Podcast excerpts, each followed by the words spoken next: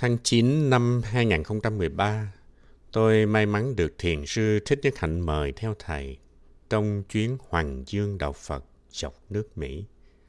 Suốt gần 3 tháng theo chân thầy, tôi đã nhiều lần tận mắt chứng kiến sức ảnh hưởng to lớn của thầy, sự kính trọng, sự ngưỡng mộ và lòng biết ơn của đủ các tầng lớp người trong xã hội Mỹ dành cho thầy, một người Việt Nam mảnh khảnh, chậm rãi, hiền từ. Tôi vẫn nhớ như in buổi nói chuyện của thiền sư Thích Nhất Hạnh tại tiền sảnh của khách sạn Boston Park Plaza do trường đại học danh tiếng hàng đầu của nước Mỹ Harvard tổ chức, thu hút đông đảo giới mộ điệu của nước Mỹ. Phần lớn là giới trí thức, thượng lưu, doanh nhân, chính trị gia, trong đó có cả gia đình của cố Tổng thống Mỹ John Kennedy. 1.200 vé với giá cao ngất ngưỡng 450 đô la một vé bán hết veo trong vòng 3 ngày. Điều đó đã chứng tỏ sức hút đặc biệt của thiền sư Thích Nhất Hạnh. Song điều đó cũng cho thấy phần nào tảng băng chìm ở trong đời sống tâm linh của nước Mỹ. Dường như người Mỹ cũng đang phải đối diện với những khổ đau, những căng thẳng, âu lo và sợ hãi dường như chính họ cũng đang bế tắc trong việc truy tìm bến bờ của hạnh phúc, của an lạc. Một bác sĩ tâm lý trị liệu tham dự buổi nói chuyện tâm sự với tôi. Tôi đã tư vấn trị liệu thành công cho hàng ngàn bệnh nhân mắc bệnh trầm cảm, u uất, đau khổ. Nhưng chính tôi nhiều lúc cũng bị căng thẳng, lo sợ, hoang mang Tôi đến đây là để nghe một trong những vị thiền sư danh tiếng nhất thế giới nói về phương pháp chánh niệm để vận dụng trong công việc tâm lý trị liệu. Song trước tiên, tôi muốn trị liệu tâm lý cho chính bản thân tôi. Sảnh, sảnh của khách sạn đông nghẹt người mà im phăng phát. Có thể nghe thấy tiếng thở chánh niệm đều đều của những người ngồi kề bên Kết thúc buổi nói chuyện, hơn ngàn quan khách đồng loạt đứng dậy vỗ tay tán thưởng. Khuôn mặt ai cũng gợi lên niềm xúc động, hạnh phúc, hoan hỷ. Trên bục giảng, thiền sư Thích Nhất Hạnh nở nụ cười rạng rỡ. Thầy giơ đôi bàn tay lên vẫy vẫy, một cách tán thưởng của thầy. Trong đôi tay như là hoa nở vậy. Cả ngàn người bên dưới cũng giơ tay lên vẫy theo trông như một rừng hoa. Rồi thầy chậm rãi bước xuống, hướng dẫn mọi người đi bộ trong chánh niệm. Thầy đi trước, bước từng bước chậm rãi thảnh thơi. Hàng ngàn người thông thả bước theo, họ đi trong im lặng. Mỗi bước chân là một niệm cho an lạc, hòa bình, hạnh phúc, thương yêu những bước đi thông dong, an nhiên như sen nở, đưa dòng người chảy ra đường, hướng đến công viên Boston. Dòng người đặc biệt này khiến xe ô tô đang rầm rập chạy trên đường bỗng dừng lại. Những hành khách đang hối hả sải bước trên hè cũng dừng lại. Nhường đường cho dòng người thiền hành trong im lặng, chuyên chở biết bao năng lượng yên bình, hạnh phúc. Tôi cũng nhớ chữ in buổi thuyết pháp của thầy tại nhà thờ lớn nhất của thành phố Boston. Hơn 4.000 ghế ngồi trong nhà thờ đã không còn một chỗ trống. Nhiều người đến muộn phải ngồi bệt xuống thềm. Trên vòm giáo đường, tượng Chúa Giêsu giang tay cứu thế lồng lộng. Bên dưới, thiền sư Thích Nhất Hạnh của Việt Nam, nhỏ bé, mạnh khảnh trong bộ nâu sòng, nói về đạo Phật với giọng điệu nhẹ nhàng, thông thả. Những lời giảng của Thầy như những giọt sương trong vắt cứ nhẹ nhàng rơi, nhẹ nhàng thấm từng giọt, từng giọt vào những tâm hồn cằn khô vì loa toan, phiền muộn và sầu khổ.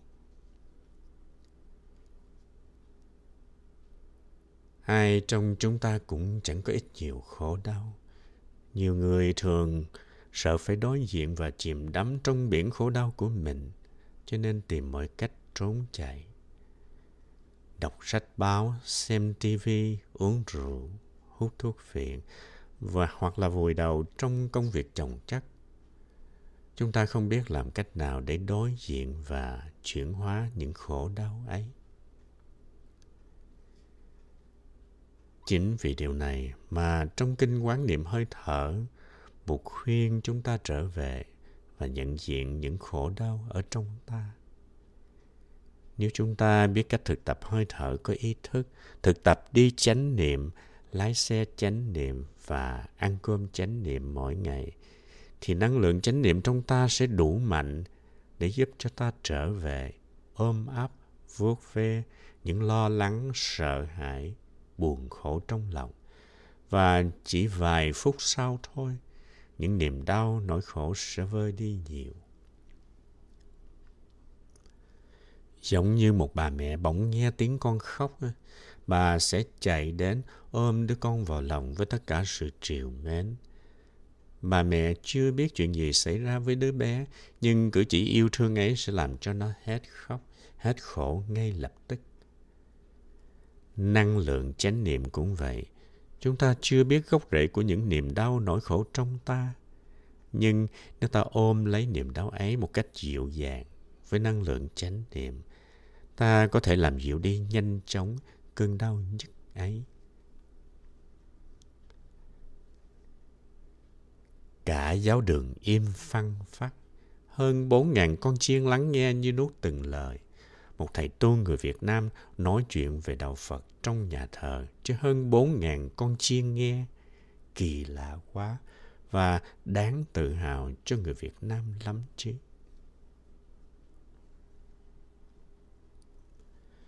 Tôi cũng nhớ như in buổi đón tiếp long trọng thiền sư Thích Nhất Hạnh của Ngài Tổng Giám đốc Ngân hàng Thế giới World Bank, Jim Young Kim, tại trụ sở Washington, D.C.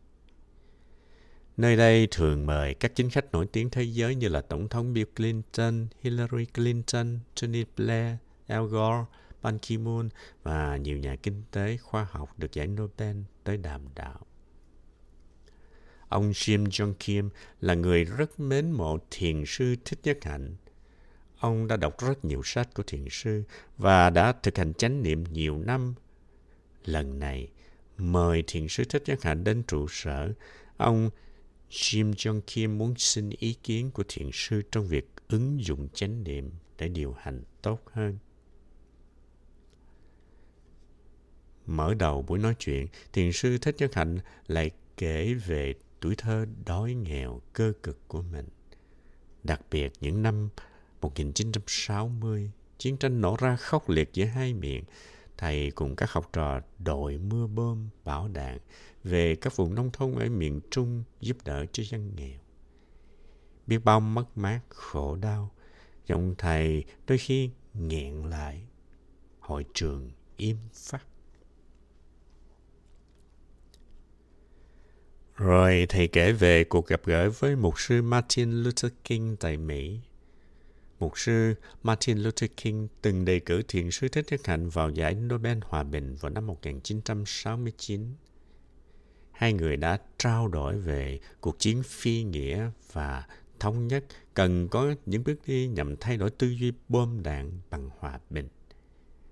Rất tiếc sau đó một sư bị ám sát, giấc mơ của hai người theo đuổi đấu tranh bất bạo động, vì thế bị gian dở. Thiền sư có nhắc đến vụ tự thiêu gây rúng động dư luận thế giới của Hòa Thượng Thích Quảng Đức tại Sài Gòn năm 1963. Thầy cho rằng đây là tín hiệu gửi cho cả thế giới, vì muốn mọi người hãy lắng nghe tâm tư của những người khốn khổ. lắng nghe và thấu hiểu những đau khổ trong nội tâm sẽ giúp chúng ta giải quyết được hầu hết các vấn đề mà ta gặp phải muốn chữa lành cho người khác, trước tiên ta cần tự chữa lành cho chính mình để làm được điều đó ta phải biết cách giải quyết những vấn đề của bản thân tuy nhiên hầu hết thì mọi người không biết lắng nghe và thấu hiểu những nỗi khổ của chính mình Do cuộc sống hiện đại với công nghệ thay đổi chóng mặt, thế hệ trẻ có xu hướng không muốn đối mặt với nguồn gốc của những khó khăn, thách thức, kể cả khổ đau, mà lại tìm cách giải tỏa bằng vật. Thầy khuyên. Suy nghĩ, lời nói và hành động của chúng ta là những điều gây ra sự tức giận, sợ hãi và nghi ngờ cho người khác. Bởi vậy, chúng ta không thể đổ lỗi cho họ, mà nên sử dụng ngôn ngữ để hiểu nhau hơn, cũng không nên chỉ trích, buộc tội khi đang lắng nghe họ nói người mắc tội với ta thì bản thân họ đã tự chuốc lấy đau khổ vào người rồi Làm thế nào để tránh được stress bị công việc thúc đẩy đúng hẹn? Ngài Jim Jong Kim hỏi thiền sư Thích Nhất Hạnh. Thầy bảo, hạnh phúc là tại tâm, đỉnh cao là ước vọng khó mang tính định lượng.